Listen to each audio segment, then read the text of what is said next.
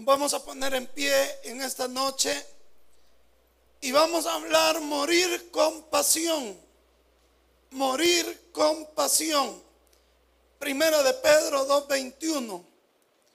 Primera carta de Pedro 2.21.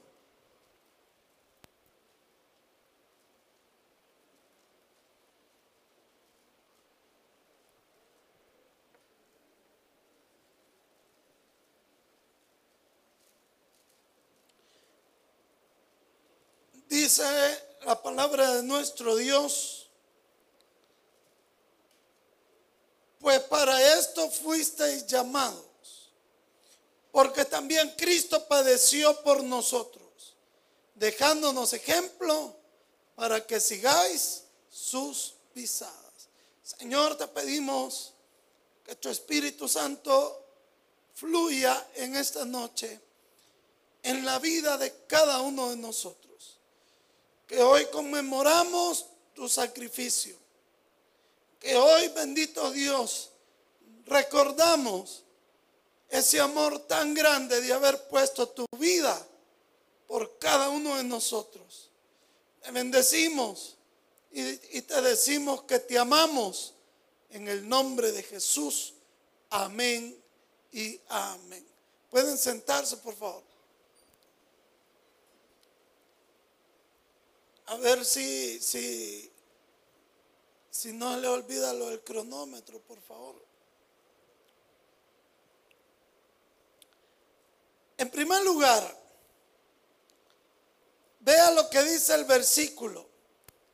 Cristo padeció por nosotros, dejándonos ejemplo para que sigáis sus pisadas. Ahí hay una tremenda enseñanza para, para cada uno de nosotros. La muerte revela las virtudes de, de quién era la persona. Si usted ha ido a una, a una vela, un velorio, usted se da cuenta que cuando esa persona está en el ataúd, las personas hablan y mencionan las virtudes que esta persona tenía.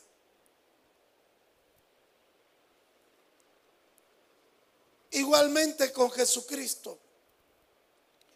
Su muerte reveló las virtudes, sus virtudes divinas sus virtudes humanas para con toda la humanidad. También se aprende más de una persona en su muerte que en toda su vida. Porque en el momento de que alguien muere, todo el mundo habla de lo que aprendió de esa persona. Todo el mundo lo menciona. Entonces, nosotros aprendemos más de, de, alguien en la muerte que durante toda su vida. Ahora, quiero que ponga atención a esto lo que Jesús dijo al morir se convierte o se convierten en principios para vivir. Lo que Jesús dijo al morir se convierten en principios para vivir. Entonces vamos a ver las últimas palabras de Jesús en la cruz, que se convierten en principios para nosotros de la vida. Y quiero que vayamos al Evangelio de Lucas 23, 24. Evangelio de Lucas 23 y 24.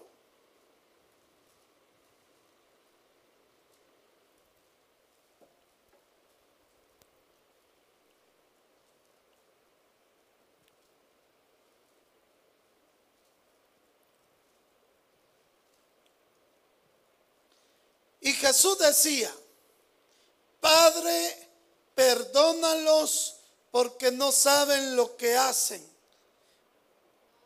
No, no es ese. Lucas, pero está ahí en Lucas 23. ¿Cuál es? 34. Vaya. ¿Y qué? ¿Y cuál están leyendo ustedes? ¿Y por qué están leyendo el 24? Si les dije 34. Deberían irse a hacer un examen de los oídos. Ya no oyen bien. Vaya, mire. Hoy sí. Y Jesús decía, Padre, perdónalos porque no saben lo que hacen. Y repartiendo entre sí sus vestidos, echando suertes. Veamos, fíjese bien. Lo que Jesús dijo al morir se convierte en principio para vivir. Y el primer principio del que yo les quiero hablar esta noche es que Cristo murió con pasión, porque cuando Él murió, murió perdonando a aquellos que pecaron contra Él. Y si Cristo murió perdonando a los que pecaron contra Él, nosotros debemos de, vivir perdonando a todos aquellos que nos han causado daño, que nos han perjudicado. En su muerte, ¿qué dijo Jesús? Perdónalo perdónalos. Eso es morir con pasión. Morir con pasión es que aún el último día de mi vida, pero no solo ese día, porque muchos a la hora de morir mandan a llamar a los hijos. A la hora de morir mandan a llamar a los nietos. A la hora de morir dicen, díganle, a la fulana si puede venir. Porque en ese momento no se quiere ir enemistado con alguien. Y en el hecho de muerte, ahí le están diciendo a Dios, Señor, perdona a todos aquellos que me han ofendido Señor, perdóname a los que yo he ofendido. Señor, quiero irme en paz. Hasta ese momento. Pero morir con pasión es que voy a vivir perdonando y aún el último día de mi vida voy a, a morir dando el perdón a los que me han dañado. Porque le voy a decir una cosa. Jesús en la cruz estaba más preocupado por el perdón que por una venganza de todo lo que le habían hecho sufrir. Él no estaba ahí en la cruz diciendo, Señor, venga mi muerte. Te pido que vengues todo lo que me han hecho sufrir, todo lo que me han dañado, todas las heridas. Señor, cuando yo me muera, manda fuego sobre Jerusalén. ¿Verdad que no? Él no estaba preocupado en eso. Él estaba preocupado en que toda esa gente recibiera perdón. Y nosotros somos igual que Jesús cuando alguien nos ha dañado. Yo a Dios le dejo las cosas, pero ese a Dios le dejo las cosas quiere decir, ojalá que pase un bus de las nueve y, y lo pase arrollando. ¿O no? Cuando alguien nos ha dañado y nosotros decimos, de Dios es la venganza. ¿Qué quiere decir usted? Alá que le dio un cáncer y lo mire en la cama de un hospital y, que ahí se está muriendo y que, que le dé diabetes y se le encangrene la pierna y le salgan gusanos y se le ponga negra. Eso queremos nosotros. Y no me venga usted a decir que ha perdonado a una persona si usted no puede relacionarse con ella. No sea hipócrita. No sea fariseo. Porque si usted no se puede relacionar con esa persona, usted no le ha perdonado. O probablemente la otra persona ni le ha hecho nada a usted. Pero en su corazón hay una raíz de amargura. Entonces yo les pregunto a ustedes, en el momento que Cristo murió, ¿murió con raíces de amargura en su corazón? ¿Murió con resentimientos? No. Murió perdonando. Y yo quiero hacerle dos preguntas. La primera de ellas es, ¿habrá alguien que le haya hecho más daño a usted del que le hicieron a Jesús? Segundo, ¿qué es lo que Cristo a usted y a mí no nos ha perdonado para que nosotros no podemos perdonar al prójimo?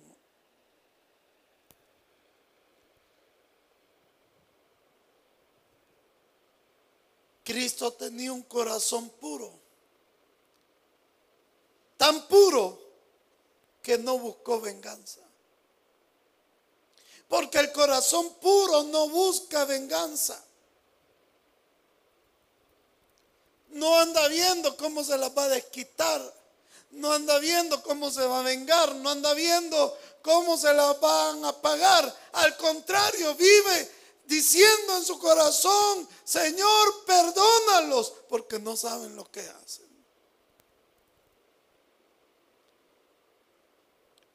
No fue lo que hizo Esteban cuando fue apedreado. Esteban lo aprendió. ¿Y qué ¿Cuáles fueron las palabras de Esteban al momento de estar siendo apedreado? Señor, no les tomes en cuenta este pecado. No les tomes en cuenta este pecado.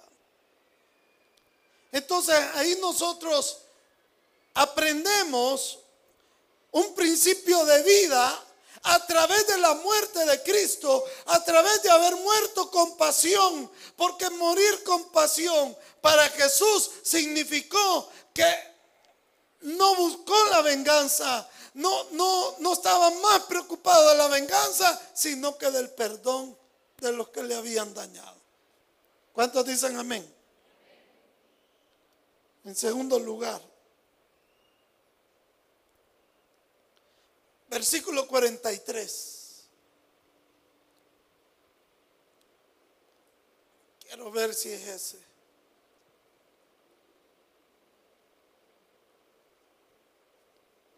Cabal ese es. Miren lo que dice.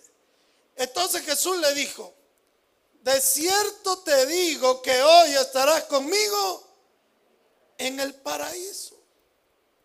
Vemos en segundo lugar que morir con pasión es que en su muerte llevó la verdad de la vida eterna a un condenado. Murió haciendo para lo que nació. Imagínense en la cruz y ya para morir. Y ya para morir lleva la verdad de la vida eterna a un ladrón condenado al infierno. ¿Cuántas personas cuando van al hospital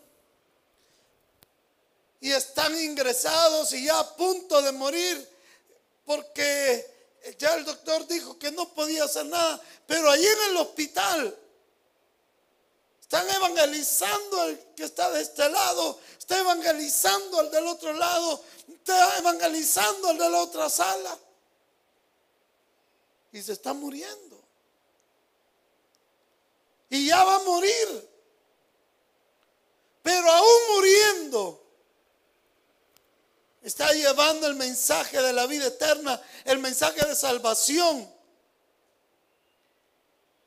a aquellas personas que no tienen a Cristo.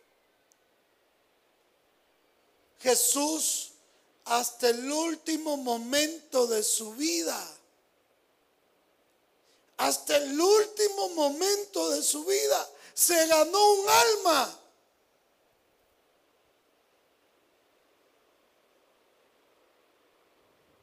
Él vivió ganando almas y murió ganando almas. Ahora yo le pregunto, en lo que va del año, ¿cuántas almas usted se ha echado a la bolsa? ¿Cuántas personas han hecho la oración de fe a través de su persona?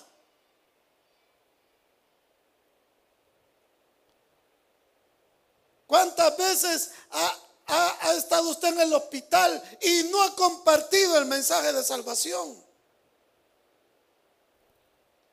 ¿Cuántas personas se le han sentado en el bus a la par suya y usted no les ha hablado la salvación?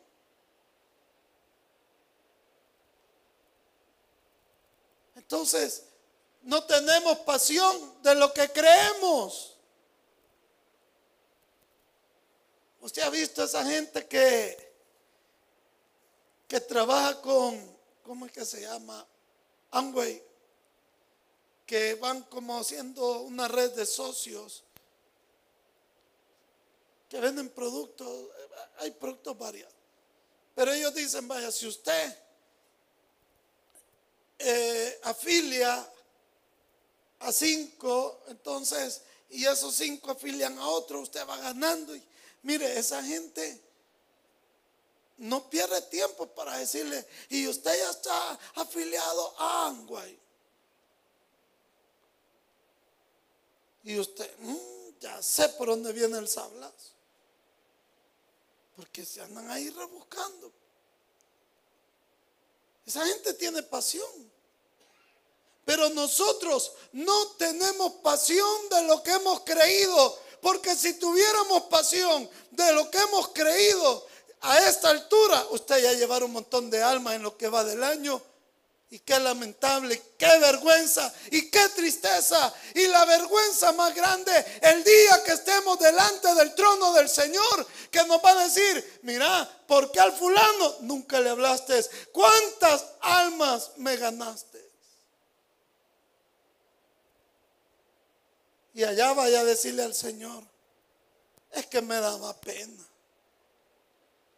Allá al Señor dígale, es que yo no nací para evangelizar. Al Señor dígale. A ver si esa excusa delante de Dios tiene validez. Porque el cristiano de hoy en día no piensa en las almas condenadas, no piensa en ganarse un alma para Cristo, no, piensa en que él ya salvo y punto. Está preocupado en que Él no falte al culto, pero no está preocupado en que otro poderlo traer al culto. Y mire qué maravillosa lección en la muerte de Cristo. Que aún en su muerte ganó un alma para el reino en los cielos. Pero ya están ustedes enojados, gracias a Dios, ya recogimos la ofrenda. Versículo 46. Tercer principio. Entonces Jesús, clamando a gran voz, dijo, Padre, en tus manos encomiendo mi espíritu. Y habiendo dicho esto, expiró. Aquí vemos que Cristo murió con pasión y hasta el último suspiro encomendó todo en las manos de Dios.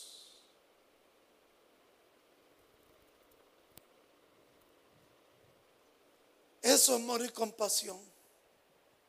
Que hasta el último suspiro, todito se lo encomendó a Dios.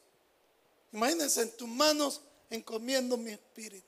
Pero usted le puede decir hoy al Señor, Señor, en tus manos encomiendo la vida de mis hijos. En tu mano encomiendo sus estudios.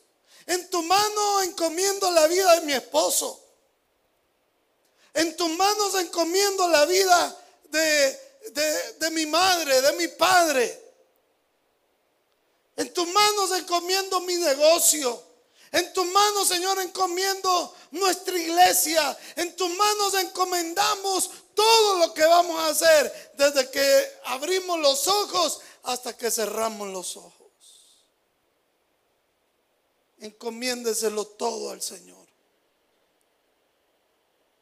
Todo. Todo.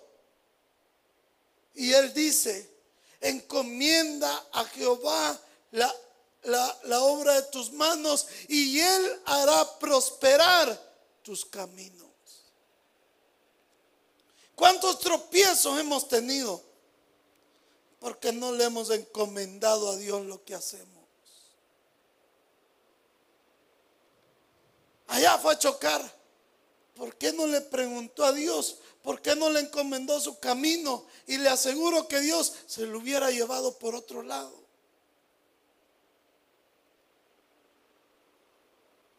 Aprendamos de, esa muerte de Jesús que, nos, nos enseña a encomendar absolutamente todo al Señor.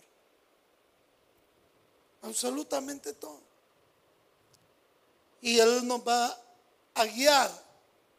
Él nos va a prosperar. Él, él nos va a bendecir. Él va a poner personas. Él va a abrir puertas. Él va a abrir puertas. Él, va a abrir las ventanas de los cielos y va a derramar bendición a su casa. Va a derramar bendición a, su, a su familia. Si lo encomendamos al Señor. Porque cuando yo encomiendo al Señor lo que yo hago, le estoy dando a Él la la preponderancia. Él se convierte en el centro de mi vida. Él, él dirige mi timón. Él dirige mis pasos. Y Él no se equivoca. Él es perfecto.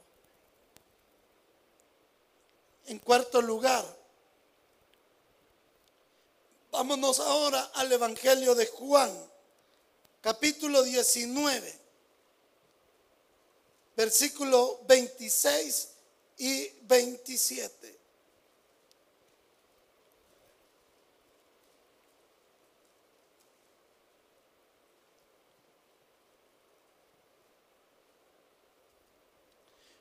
Cuando vio Jesús a su madre y al discípulo quien él amaba, que estaba presente, dijo a su madre, mujer, he ahí tu hijo.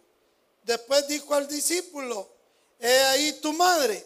Y desde aquella hora el discípulo la recibió en su casa. Cristo murió con pasión porque experimentó un amor carente de egoísmo. Pregunto, ¿Usted cree que Cristo está en la cruz y no sentía nada? Cristo está en la cruz, ya relajado, diciendo, puchica, qué bonita la vista panorámica de aquí. ¿Verdad que no? Él está sufriendo. Él está aguantando el dolor que ningún hombre en la historia de la raza humana ha experimentado. Él está sufriendo a una escala incomparable. Y en lo que él está sufriendo, alcanza a ver a su madre. Y de toda la gente que estaba ahí al pie de la cruz, unos cerca, otros a media distancia, otros lejos, ¿quién cree que era la que más estaba sufriendo de toda la gente? Aparte de Cristo, por supuesto. ¿Quién era la que más sufría? Hermanos, ustedes no han traído la lengua. ¿Quién cree que era la que más sufría? La mamá. Si usted sufre con solo que un zancudo le pique a ese bicho, no me le diga bicho.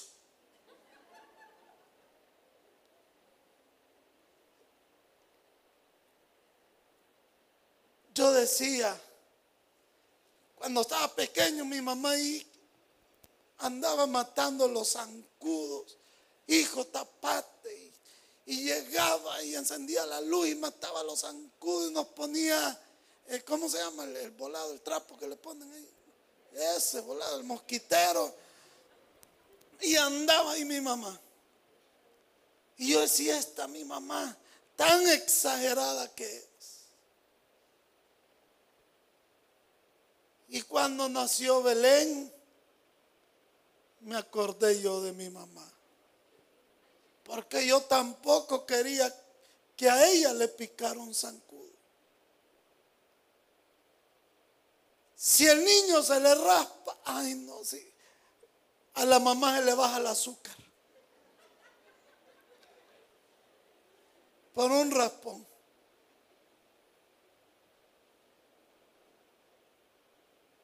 Nosotros los hombres somos más, más eh, insensibles. Mire, yo, yo tengo el, la capacidad de ver sangre y, y, a mí no me, no me causa desmayo. He visto personas atropelladas, casi deshechas ahí todo.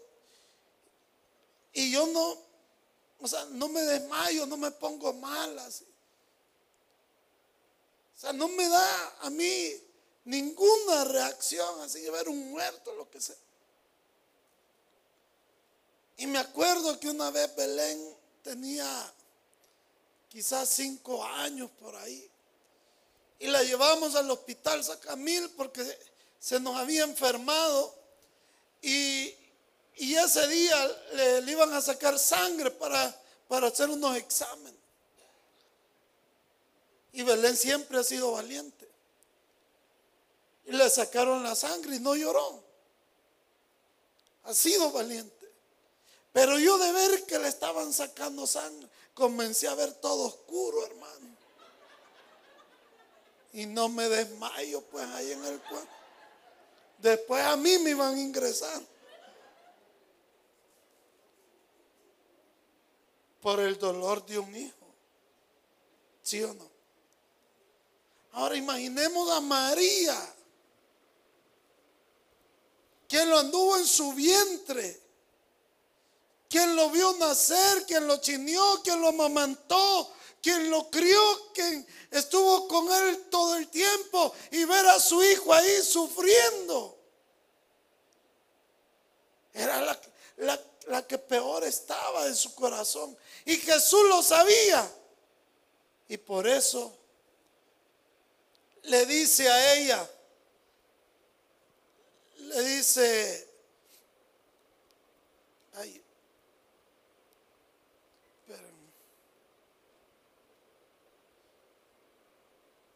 No, hay que perder aquí los, puntos. Ahí estoy. Le dice a, María, mujer, es ahí tu hijo. Y a Juan le dice, eh, es ahí tu madre. Jesús tenía hermanos y no se, las, no se le encargó ni a sus hermanos, se le encargó a Juan. Pero, ¿qué vemos aquí? Que él su amor no fue egoísta porque él estaba sufriendo. Pero se preocupó más por el amor a su madre. Y por eso eh, nunca nosotros debemos de estar tan abrumados por el dolor propio, por el sufrimiento propio, que nos haga perder de vista las necesidades de otros. Nosotros debemos a pesar de sufrir, a pesar de tener necesidad, a pesar de, del dolor, no olvidarnos también que otros están sufriendo igual que nosotros o más que nosotros. Porque nosotros cuando, cuando sufrimos nos olvidamos de los demás. Cuando nosotros estamos en necesidad grande, nos olvidamos de la necesidad de los demás y veamos el ejemplo de Cristo. Él sufriendo, él aguantando el dolor, no fue indiferente al amor de su madre. No fue egoísta. Le alcanzó para consolarla a ella, aún en medio de su dolor, en medio de su sufrimiento. ¿Cuántos decimos amén? Veamos otra lección más de esa muerte con pasión que tuvo Jesucristo. Juan 19, 28. Juan 19, 28. Después de esto, sabiendo Jesús que ya todo estaba consumado, dijo, para que la escritura se cumpliese, tengo sed. Morir con pasión también tiene que ver que Jesús murió expresando su debilidad humana, su fragilidad humana y su dependencia de alguien más humanamente hablando.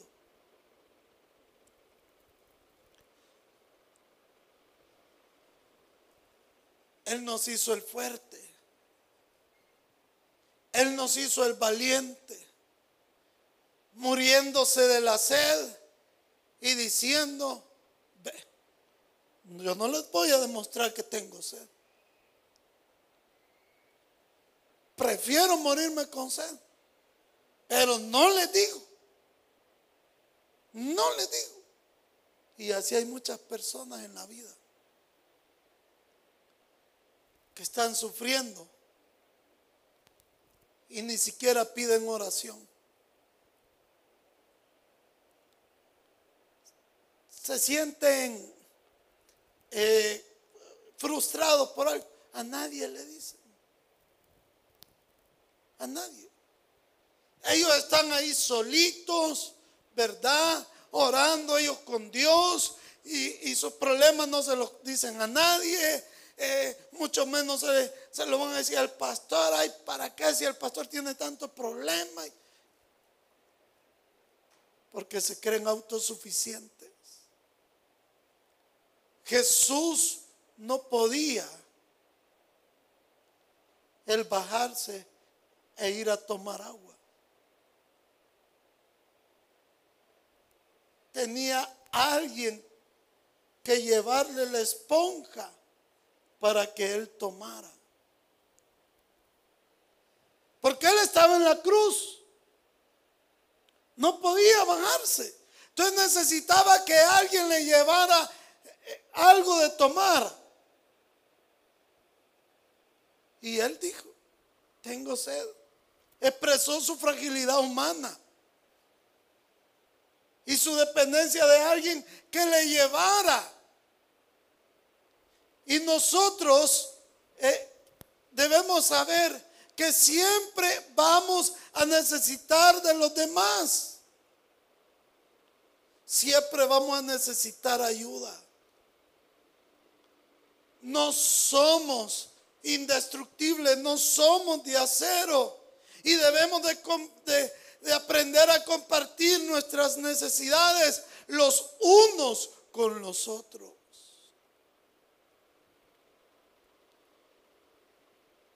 Y a, veces vienen hermanos, ¿verdad? Al tiempo. Hermana, ¿y qué se había hecho? Es que no había venido porque estaba enferma. ¿Y por qué no nos avisó? Ay, no, es que me daba pena. Allá solita. Allá solito. Y hay personas que que les ha tocado sufrir solos. Y se han recuperado por la misericordia de Dios. Y, todavía dicen, yo a nadie le dije, a nadie le pedí ayuda, yo solito. Pero eso no es lo que enseñó Cristo. Si todavía Simón de Sirene no le tuvo que ayudar con la cruz porque él ya, porque él ya no podía en su humanidad. Pero nosotros somos, eh, así es el salvadoreño. El salvadoreño se crea recho. El salvadoreño cree que no necesita de nadie, que él solito. Somos humanos y el humano es frágil y necesitamos los unos de los otros. ¿Cuántos decimos amén? Otro principio más en la muerte de Cristo. Lo que nos enseña su muerte para la vida de nosotros diariamente. Versículo 30. Cuando Jesús hubo tomado el vinagre, dijo, consumado es. Y habiendo inclinado la cabeza, entregó el Espíritu murió con pasión. ¿Y qué es morir con pasión? Es morir con la obra terminada. ¿Qué es consumado es? Todo ha sido cancelado. Todo ha sido terminado. ¿Qué significa consumado? ¿Sabe qué significa? Misión cumplida. Cristo nos enseña que el día que Él murió, Él cumplió su misión. Una cosa es que se le acabe su vida y otra es que usted acabe con la obra. A la mayoría se les acabó su vida. Y no terminaron. No terminaron. ¿Por qué? Porque malgastaron su vida. Entonces ya la vida ya se les acabó ya, ya no pudieron hacer nada. Ya no pudieron hacer más. Porque se les acabó la vida. Y otra cosa es que nosotros podamos decir, bueno Señor, la misión por la que me mandaste, la misión, el propósito y todo, por lo que yo nací, aquí está. te he cumplido. Como dijo el apóstol Pablo. ¿Qué dijo el apóstol Pablo? El tiempo de mi partida está cercano. Pero he terminado mi carrera. ¿Qué dijo Pablo? He terminado mi obra. He cumplido mi misión. No dejé nada pendiente. No dejé nada pendiente. Porque le cumplí al Señor tal y cual Él me lo pidió. Entonces nosotros, para terminar la obra, debemos de avanzar aún en medio del dolor y el sufrimiento como Cristo. Y quiero decirle también que para terminar la obra debemos de ser fiel a Dios hasta la muerte. Ser fiel hasta la muerte. Y Jesús con su llamado, con su propósito, fue fiel hasta la muerte. Mi pregunta es, ¿seremos nosotros vamos a llegar nosotros el día de nuestra muerte siendo fiel como Cristo, siendo fiel al, fiel al Señor. Porque Cristo hasta el último día fue fiel. Fiel a Dios, fiel a su llamado, fiel a su, a su obra. Y en último lugar, versículo Mateo 27, 46. Mateo 27, 46.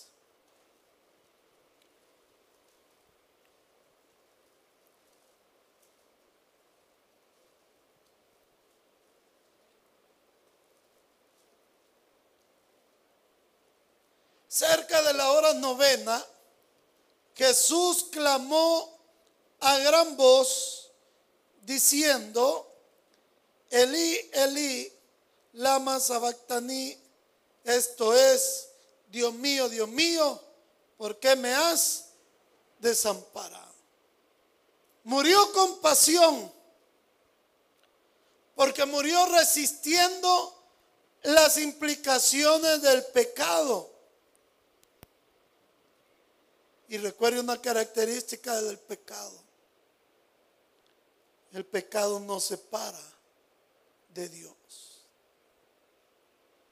Y póngame atención a esto. Dice el Antiguo Testamento que aquella persona que moría en un madero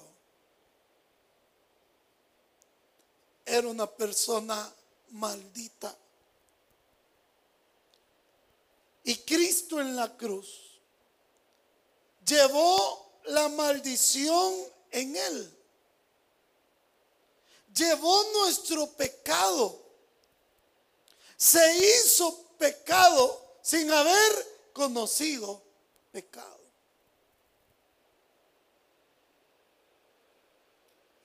Y quiero decirles que en ese momento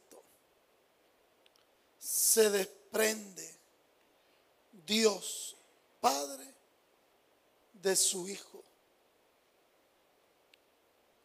Y se ponen las nubes negras. Porque el Padre no podía ver la maldición en su Hijo. No podía. Entonces lo abandona y Jesús le dice, Padre, Padre, ¿por qué me has abandonado. Porque en ese momento de su muerte, Él está resistiendo las implicaciones del pecado, la maldición del pecado, esa separación con Dios esa separación de la comunión con Dios. Recuerde que Jesús se había mantenido todo el tiempo en comunicación directa con su Padre, en una comunicación íntima, en una, en una comunión ininterrumpida con su Padre. Pero en ese momento, ¡prac! se rompe la comunión.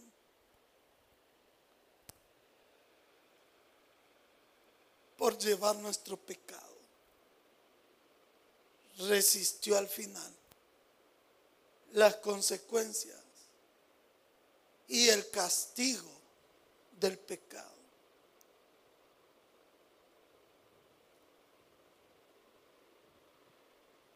Murió con pasión y no se rajó hasta el último momento. ¿Para qué? ¿Por qué? Alguien dirá, ¿por qué? Porque de tal manera amó Dios al mundo, que dio a su Hijo unigénito, lo dio a la cruz para que todo aquel que en Él cree no se pierda, mas tenga vida eterna. Vamos a orar, iglesia. Dele la honra y la gloria al Señor.